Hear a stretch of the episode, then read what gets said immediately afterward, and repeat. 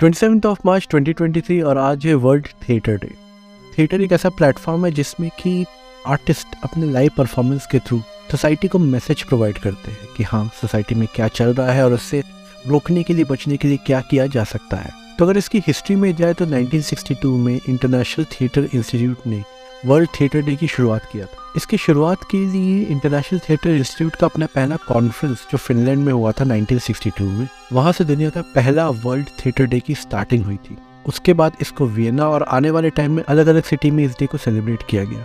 World theatre day का purpose सिर्फ़ एक है थिएटर का अवेयरनेस बढ़ाया जाए और लोगों को बताया जाए कि थिएटर की हमारी लाइफ में इंपॉर्टेंस क्या है।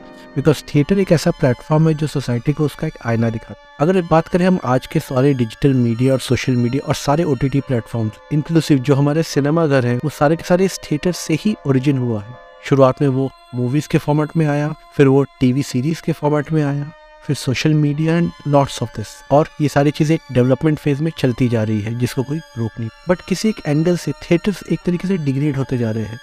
बहुत सारे लोग आज भी ऐसे हैं जिन्होंने कभी थिएटर में कदम ही नहीं रखा, जिनको पता ही नहीं कि थिएटर का फीलिंग कैसा होता है। तो इस डे को सेलिब्रेट करना इसलिए ज़रूरी है जिससे कि लोगों को एहसास हो कि जो इन्फॉर्मेशन हमें थिएटर के माध्यम से मिलता है, शायद वो किसी और के माध्यम से नहीं मिल सकता। बिकॉज़ हमने कुछ थिएटर आर्टिस्ट से बात की, उनका भी यही कहना है कि थिएटर में आपका जो डेवलपमेंट फ़ेज़ होता है, वो आपको और कहीं नहीं मिलता। बिकॉज़ उसमें आपको पंक्चुअलिटी अंडरस्टैंडिंग पेशेंस और बहुत सारी चीज़ें आप अपने आप के अंदर ढूंढ सकते हैं। इसी सारी इन्फॉर्मेशन के साथ आज है ट्वेंटी ऑफ़ मार्च 2023 और आज है वर्ल्ड थिएटर डे आज के दिन एटलीस्ट किसी थिएटर में जाके किसी शो को एंजॉय कीजिए और हो सके तो थिएटर आर्टिस्ट से एक बार वन ऑन वन मुलाकात कीजिए। शायद उनसे कुछ नई इन्फॉर्मेशन आपके पास आ जाए। तो इसी तरीके के इनसाइटफुल और इन्फॉर्मेटिव सेशंस के लिए फोकट ज्ञान को फॉलो कीजिए और फोकट ज्ञान लेते रहिए।